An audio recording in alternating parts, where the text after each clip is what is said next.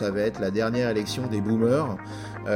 C'est une élection qui va être pliée, on va dire, par les boomers et qui va permettre finalement à celui qui maîtrisera le mieux le mix média des boomers de l'emporter.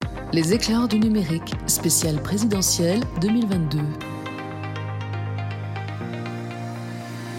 Bonjour et bienvenue pour ce nouveau numéro des éclaireurs du numérique. Un premier hors-série. Cette fois-ci, on va de l'élection présidentielle et communication politique. Je ne suis pas Bertrand Lenôtre, je suis Damien Douani, mais je suis toujours accompagné de Fabrice Epadouin. Salut. Et un petit nouveau dans la cour de récré, c'est Pierre Vallée. Bonjour Pierre. Bonjour Damien, tu vas bien ? Bonjour, très bien Pierre. Pierre Vallée qui est un observateur avisé de la communication politique. Et donc, on va attaquer justement, parce que les présidentielles arrivent, on s'est dit, ce serait bien de regarder un peu ce qui se passe en communication politique sur le numérique. Qu'est-ce qui t'a inspiré, Pierre, sur ce sujet autour du numérique et des candidats à la présidentielle ? Dès que Valérie Pécresse a emporté la primaire, je suis allé voir avec curiosité l'état des forces digitales la concernant. Et la première chose qui m'a frappé, c'est sa page YouTube. Très difficile à trouver d'abord, hein, parce qu'elle a très très peu d'abonnés, donc elle est peu mise en avant par YouTube. Mais surtout, c'est une page qui n'est pas mise à jour. Hein, on en est toujours à Valérie Pécresse 2021. Pour vous, de toutes mes forces, élection régionale des 20 et 27 juin 2021. Bon, c'est évidemment à ce titre une candidate qui plafonne assez vite hein, en termes de vues sur YouTube, puisque elle tourne pour ses maxima autour de 5000 vues, ce qui peut quand même être inquiétant au regard des performances plutôt hors normes d'autres candidats à droite. Hein. Si on regarde ses concurrents, peut-être parlerait-elle d'adversaires.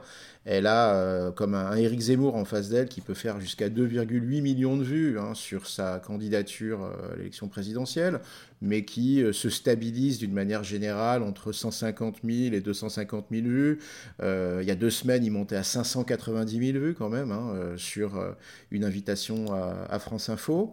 Alors, ce sont des candidats qui se battent à droite, mais à gauche, on a un champion de toute catégorie qui est Jean-Luc Mélenchon avec 611 000 abonnés sur YouTube et qui, d'une manière générale, réalise des performances assez supérieures. Hein, 845 000 vues encore il y a quelques jours, il y a 13 jours. Et c'est vraiment la question que je vous pose, camarades, c'est qu'est-ce qu'on peut conclure de cette espèce de championnat sur YouTube. Est-ce que c'est quelque chose qui va être déterminant dans cette campagne ? Plus généralement, est-ce que finalement le mix média qui va s'imposer comme un mix média gagnant pour un candidat va intégrer YouTube comme un passage obligé ? Ou est-ce que finalement on peut très bien l'emporter sans jamais finalement se préoccuper de ce support qui reste la télévision des 18-24 ans, si ce n'est des 18-35 ans. Alors il y a un autre truc pour compléter le tableau, c'est que Yannick Jadot est à peu près dans la même situation que Valérie Pécresse, c'est-à-dire une existence sur YouTube quasi nulle, un habillage qui date des régionales, enfin absolument pas prêt pour se lancer dans une campagne présidentielle en termes de dispositif digital. Moi, ce que je vois, c'est qu'on a deux candidats qui appartiennent vraiment au XXIe siècle, qui sont pleinement dans le siècle, qui sont Mélenchon et Zemmour, et puis une pléthore d'autres qui sont restés au XXe siècle, qui... t'as l'impression qu'à chaque occasion, ils reconstruisent un dispositif digital, mais qui ne capitalise pas sur ce qu'ils ont fait par le passé. Donc, à chaque fois, c'est à nouveau, on recommence tout et on ne sait pas très bien ce qu'on fait. Alors que Mélenchon, c'est vraiment quelqu'un qui a testé des tonnes de trucs, depuis le front de gauche, des sites sociaux, des machins, des trucs, et ils ont énormément appris, ils sont énormément trompés, hein, mais ils ont énormément appris, et ça se sent aujourd'hui, il y a une expérience, il y a un savoir-faire. Et puis Zemmour, alors il y a la facilité du fait que lui, son électorat, il est sur Internet et sur la dimension sociale d'Internet depuis une génération, donc il a de quoi faire. Mais il a aussi une équipe qui sait vraiment utiliser Internet d'une façon magistrale. Les autres, c'est catastrophique. Alors, la République En Marche est un peu dans un entre-deux, mais c'est vraiment la modernité contre le passé. Est-ce que pour autant, c'est la modernité qui va gagner? Là, je ne suis pas sûr que le digital va suffire pour faire pencher la balance à ce point en leur faveur. Il y a deux manières de comprendre les choses. Soit d'un côté, ils n'en ont rien à faire de YouTube parce qu'ils se disent « ça ne se joue pas là » et ils le voient comme une bibliothèque vidéo, excepté par exemple Zemmour ou Mélenchon, et peut-être que la bataille se passe ailleurs, par exemple Twitter, où de nombreux journalistes sont présents.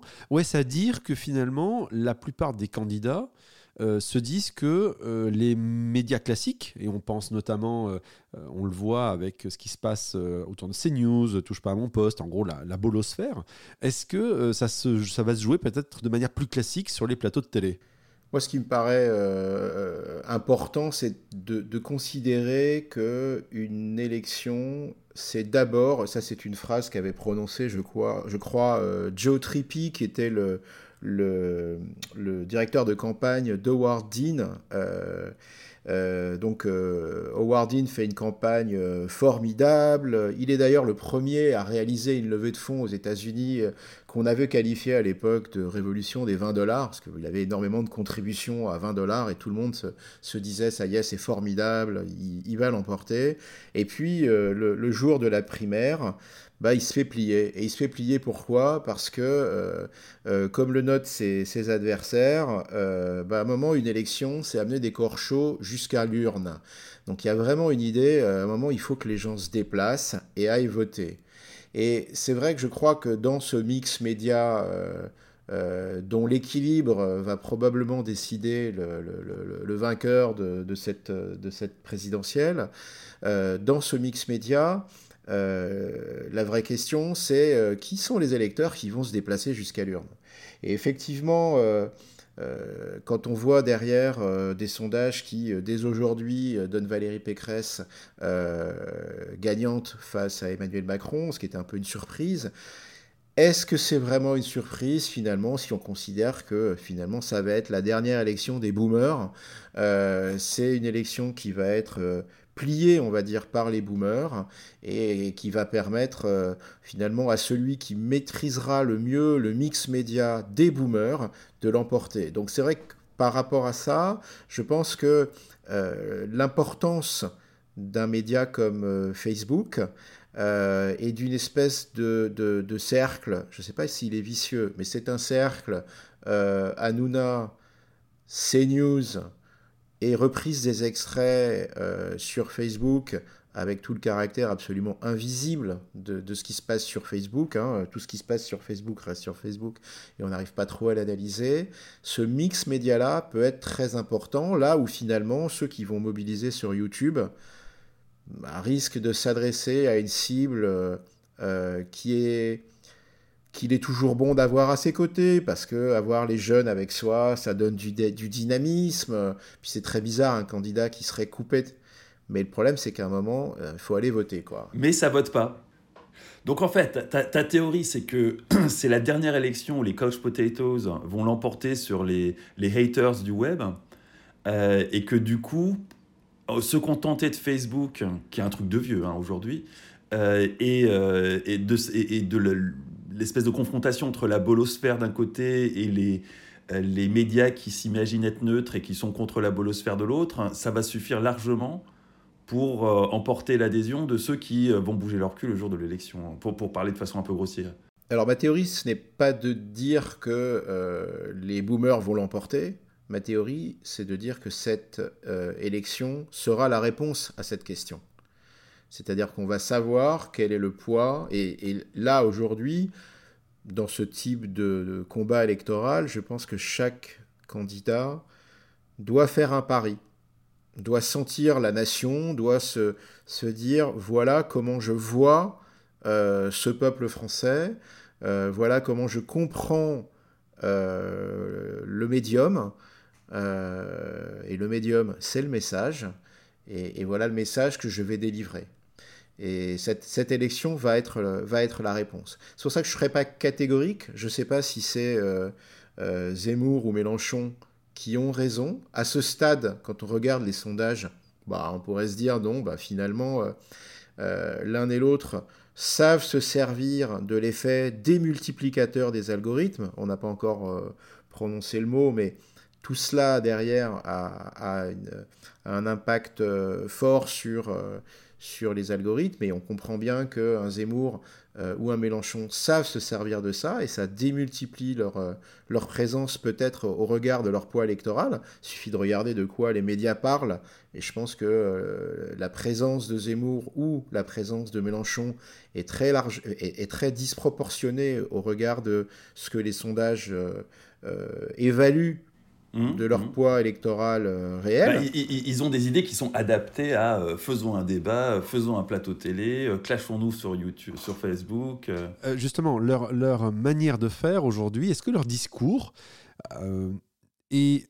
Alors, il n'a pas été conçu pour les algorithmes, mais est-ce que quelque part leur discours fonctionne bien avec les algorithmes, aussi bien de YouTube, de Twitter que autres, et que finalement ils arrivent à créer du bruit? Ce bruit permet à créer un volume qui permet de donner une sensation aux journalistes qu'il faut les inviter et ainsi de suite. Bref, aujourd'hui, c'est la grenouille qui se fait bœuf. Ouais, ils sont dans leur époque. C'est même pas qu'il faut les inviter, c'est que sinon tu te fais chier sur un plateau. Tout le système médiatique est fait sur la confrontation d'idées dans un format ultra rapide. Donc si tu veux faire un plateau qui fasse de l'audience, t'es bien obligé d'inviter des gens qui ont des idées qui font réagir. Et il n'y a que ces deux-là. Les autres, c'est un peu de l'eau tiède, hein.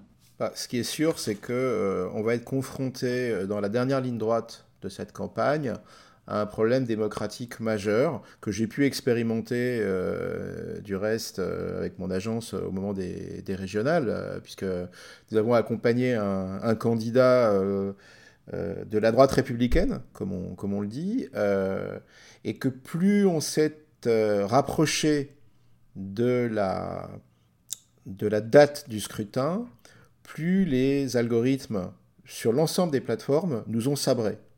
Pourquoi ? Parce que ce candidat, il tient des propos nuancés, il tient des propos équilibrés, il ne va pas chercher le clash. Et donc finalement, l'algorithme, il se dit quoi ? Il dit exactement ce que vient de dire Fabrice. Oh là là, qu'est-ce qu'il est chiant. Il est quand même, il est pas passionnant ce garçon, hein. Et donc évidemment, pas de clash, pas de visibilité. Et donc plus on se rapproche du scrutin, plus on est dans une nécessité démocratique et pour les citoyens d'apporter du débat de fond avec des propositions, voilà. Moins les algorithmes vont afficher les candidats, on va dire, les plus nuancés pour privilégier l'affichage de candidats extrêmement mobilisateurs, parce que dans le clash, et c'est vrai que il suffit de regarder nos flux. Sur les réseaux sociaux, on voit plus souvent des candidats et des propos portés, incarnés par des candidats caricaturaux. Finalement, je vois beaucoup plus Sandrine Rousseau dans mon flux ou dans les flux que Yannick Jadot. C'est pas étonnant. Et évidemment, ça pose un problème démocratique, c'est-à-dire que l'expression nuancée de communication politique est éprônée par les algorithmes. Ouais, enfin, c'est aussi la fin d'un monde qui était sur une espèce de novlangue qui voulait rien dire, qui promettait n'importe quoi. C'est pas non plus comme si c'était la démocratie avant et qu'on allait dans bien pire. C'était déjà pas extraordinaire avant et ça va pas s'améliorer demain. Non, c'est très juste sur au moins un point, c'est que s'il y a quelque chose qui ne passe plus en ligne, c'est la novlangue politiquement correcte.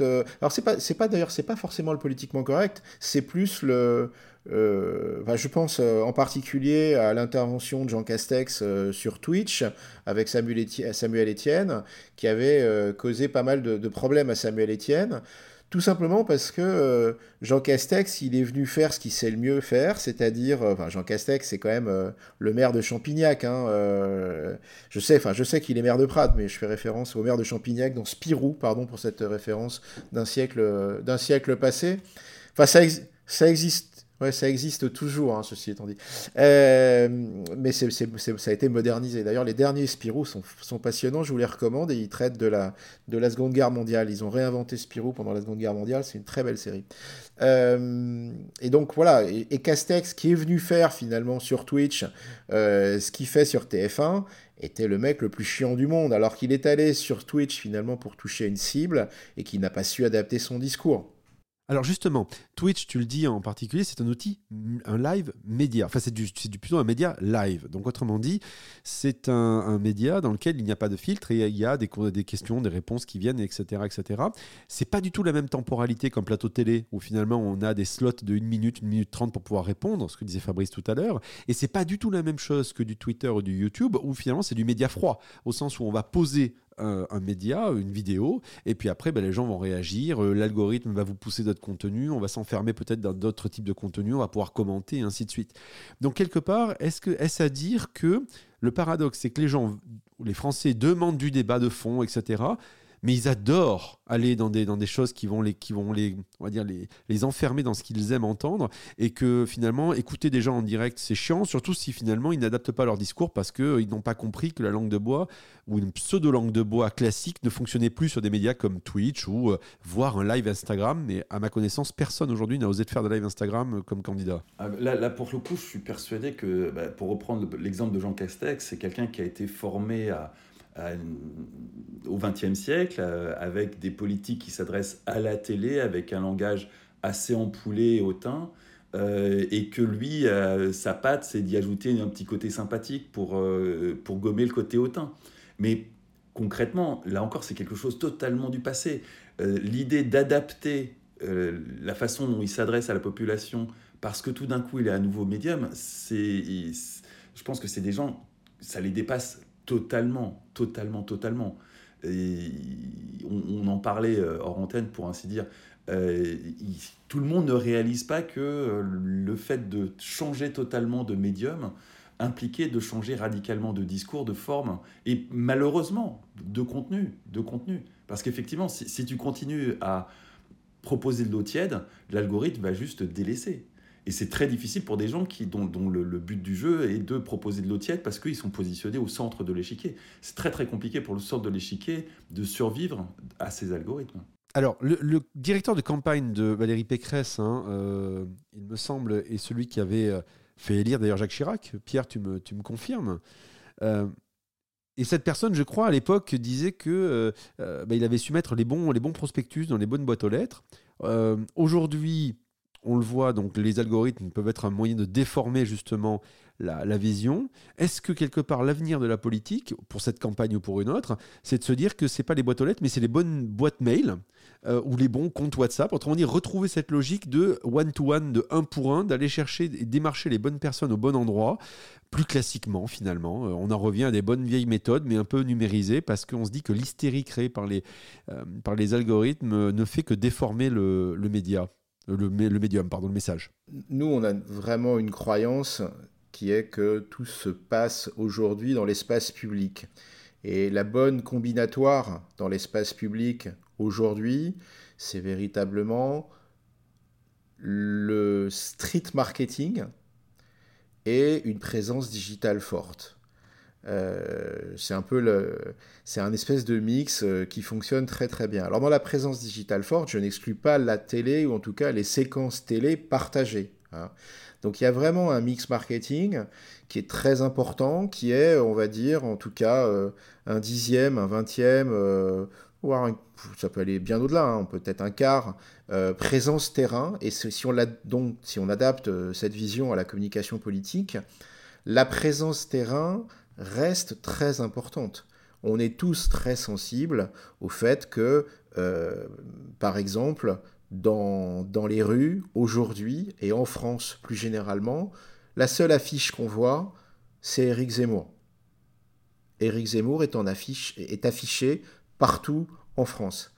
Il se trouve que j'étais récemment dans la ville de notre Premier ministre, Jean Castex, et à Prades, sur la place de la mairie, sur le tableau d'affichage, enfin sur les panneaux d'affichage sauvage à côté là, de la mairie, enfin pas d'affichage sauvage, mais d'affichage associatif à côté de la mairie, il y avait la tête d'Éric Zemmour et c'était la seule tête présente partout. Donc il y a vraiment une espèce de mix marketing où le terrain dans l'affichage sauvage est quelque chose de très important. Mais évidemment, aujourd'hui, il faut trouver le moyen d'être présent dans l'espace digital, d'autant plus qu'on va se retrouver avec une campagne où probablement un grand nombre de réunions publiques vont être déconseillées, voire interdites, pour des raisons de pandémie. Donc la présence digitale risque d'être très très prépondérante. C'est vrai que pour Valérie Pécresse, avoir un directeur de campagne comme Patrick Stéfanini, c'est un vrai handicap. C'est un point positif parce que quand... Mais attends Pierre, tu veux dire que là elle a une page YouTube où elle a encore une bannière qui date des régionales et elle ne va pas engager en urgence à côté de Stefanini et idéalement séparé d'un point de vue hiérarchique quelqu'un pour s'occuper du digital dans sa campagne. Elle va laisser cette espèce de friche et aller yallah, on va faire les présidentielles en étant dans un tel état. Non mais on a changé d'époque et ce qui est frappant, c'est de voir qu'en 2016, quand François Fillon remporte la primaire, Stefanini se vante effectivement d'avoir réussi à faire élire François Fillon en distribuant les bons tracts, les tracts dans les bonnes boîtes aux lettres. Donc je pense qu'on est vraiment quelqu'un qui est resté sur une communication politique papier, qui n'est pas méprisable, hein. À chaque fois ça vient s'additionner, les nouvelles technologies, les nouvelles techniques de campagne viennent s'additionner aux anciennes. Là, ce qui est plus inquiétant, effectivement, c'est que là maintenant, il faut que la candidate Pécresse fasse sa mue. Faire cette mue, ça veut dire prendre le digital au sérieux, prendre la communication vidéo au sérieux. C'est vrai que il suffit de la regarder 30 secondes. Valérie Pécresse, c'est Malaise TV. Hein. Je veux dire, quand tu la regardes, c'est vraiment une très piètre oratrice. Elle a une éloquence très faible. Donc là, il y a vraiment quelque chose à rattraper. Elle a en face d'elle, en plus, des gens qui sont vraiment, je pense, partis pour être des tribuns. Je ne parle pas de Mélenchon uniquement, mais c'est vrai que je pense que quand même, Zemmour a démontré à Villepinte qu'il avait la capacité à être un véritable orateur. Donc là, vraiment, il faut qu'elle change de dimension et qu'elle prenne le problème numérique qui aujourd'hui est le sien à bras-le-corps. Alors, évidemment, il y a YouTube et là, je pense que ça va être un festival. Hein. Moi, je voyais, si vous avez peut-être noté, une vidéo qu'a diffusée Quotidien et qui circule sur les réseaux avec les... qui raille Valérie Pécresse. D'ailleurs, c'est une vidéo assez méprisable, je trouve, parce que c'est les gens à Quotidien se présentent comme des journalistes, mais finalement, quand ils font des reportages, c'est plutôt du grand guignol qu'autre chose, et je pense qu'il serait mieux à Medrano. Mais le sujet, en tout cas, c'est que Pécresse doit aujourd'hui, à mon avis, mettre Patrick Stéfanini là où il est le mieux, c'est-à-dire à côté de la boîte aux lettres, et s'équiper sérieusement sur le digital, parce que sinon, il va lui arriver la même chose qu'à François Fillon. Elle va se retrouver très très vite caricaturée, et je pense que ça ira pas loin. De toute façon, Pierre, soyons honnêtes. Vu son dispositif digital à l'heure actuelle, elle ne va pas du jour au lendemain, même si elle trouve la personne miracle à embaucher, se transformer en foudre de guerre, surtout à côté de Zemmour et de Mélenchon, qui eux sont des foudres de guerre sur le digital, qui eux sont extrêmement efficaces. Pour autant, on pourrait dire, que le public qui est visé à droite, notamment, tu le disais en introduction de cette émission, Pierre, est plutôt âgé. Donc on pourrait aussi faire le pari de se dire, ok, tout ça c'est du bruit, mais au final, quand les gens iront au bureau de vote, ils n'auront pas été spécialement influencés par du Twitter, du YouTube, du que sais-je, parce que quelque part, ce n'est pas là où les gens vont regarder, ou tout au moins mon électorat va regarder, mon électorat va acheter le Figaro, mon électorat va acheter, je ne sais pas, Valeurs Actuelles ou autre. Oui, bah ça recoupe le truc, c'est que est-ce que cette élection va être gagnée par les couch potatoes boomers, pour qui Internet, ça existe, mais ce n'est pas au centre de leur vie et surtout de leur rapport d'information, ou est-ce que ça va être gagné par les générations d'après ? Où là, très clairement, on est passé à une source d'information qui vient d'Internet, qui peut être les mêmes médias que les boomers. Mais en tout cas, l'intermédiation se fait par Internet, et du coup, effectivement, ce qui remonte est décidé plus par des algorithmes que par des rédactions en chef. Alors, il y a quelque chose quand même qui est très important à dire, c'est que si effectivement cette élection est faite par les boomers, les algorithmes obéissent de la même manière pour tout le monde. Et les contenus qui circulent là où les boomers sont en ligne, en matière de com numérique, de com politique numérique, ne sont pas des contenus très valorisants. On sait très bien que les boomers sont les premières cibles des fake news et sont ceux qui les propagent le plus.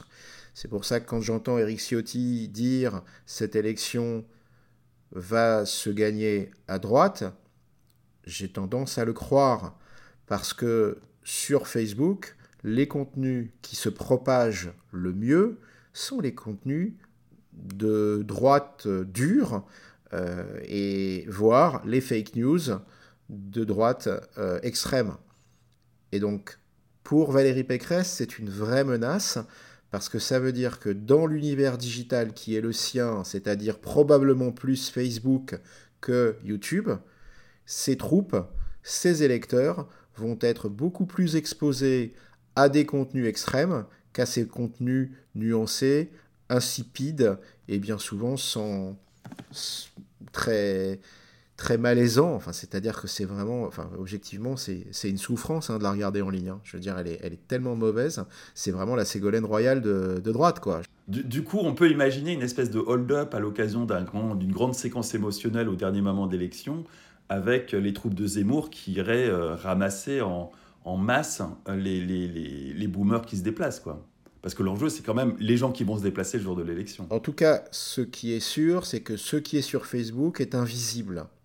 Et donc, effectivement, aujourd'hui, Zemmour s'est pris une volée d'anathèmes bien sentie et certainement justifiée. Je ne sais pas quel va être l'impact de ces anathèmes sur des gens qui s'informent par ailleurs majoritairement sur les réseaux sociaux. Et comme tu le soulignais, Pierre, Facebook étant une boîte noire, on a vu l'effet, on l'a traité d'ailleurs dans les éclairs du numérique, les effets dévastateurs de l'émergence notamment des gilets jaunes qui se sont fédérés de manière totalement invisible sur Facebook. Est-ce qu'il peut y avoir éventuellement fédération de certaines personnes, de certains utilisateurs, enfin certains votants, sur Facebook, mais dans le sens inverse, peut-être dans une droite extrême, qui se fédéreraient autour, en se montant le bourrichon autour de contenus complotistes ou autres, mais qui éventuellement les chaufferaient sur Facebook. Ce que j'entends, c'est que c'est une hypothèse qui serait plausible et ça pourrait nous péter à la gueule. Alors, un dernier bémol peut-être, c'est cette communication en silo qui caractérise l'expression politique contemporaine. On ne s'adresse plus jamais à la France entière, on s'adresse à des niches seules certaines niches vont être exposées à cela. C'est un inconvénient, c'est peut-être aussi une protection. C'est-à-dire que l'électorat bon teint, qui n'a pas encore basculé vers Zemmour ou Marine Le Pen, peut finalement être protégé dans son silo et voir des contenus moins extrêmes. J'y crois modérément, parce que c'est...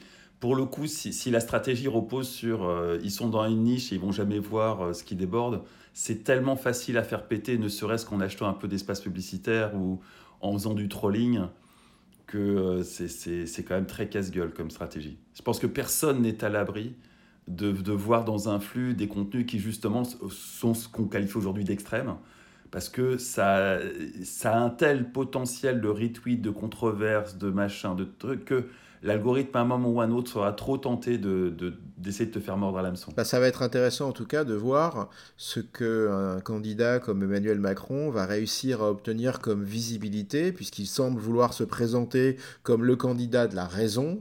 Qui dit candidat de la raison dit propos nuancés. On peut imaginer que ça va directement impacter sa visibilité sur les réseaux sociaux. Donc pour le moment, il va compenser avec son statut. Et évidemment, aujourd'hui, chaque fois qu'il prend la parole, il y a l'ensemble des chaînes d'infos qui se mobilisent. Aujourd'hui, à 16h, je crois que c'est aujourd'hui, à 16h, il sera sur BFM TV pour un grand discours sur l'Europe. Bon, je pense que Zemmour a bien compris qu'il ne faut pas laisser une séquence d'un candidat exister trop longtemps, et Zemmour sera le soir même sur France TV. Fabrice Pelboin, Pierre Vallée, merci pour ce premier numéro des Éclairs numériques spécial communication politique à l'occasion de l'élection présidentielle. On se retrouve très vite pour un prochain sujet autour de la communication politique, parce que là, cette fois-ci, on a prévu, nous aussi, de suivre cette élection, parce que ça nous intéresse, et on pense qu'il va y avoir énormément de choses à dire. Merci à vous. Merci Damien. Merci Fabrice. À bientôt. À bientôt. À très bientôt. Ciao. Vous avez aimé ce podcast? Retrouvez-nous sur leséclaireursdunumérique.fr.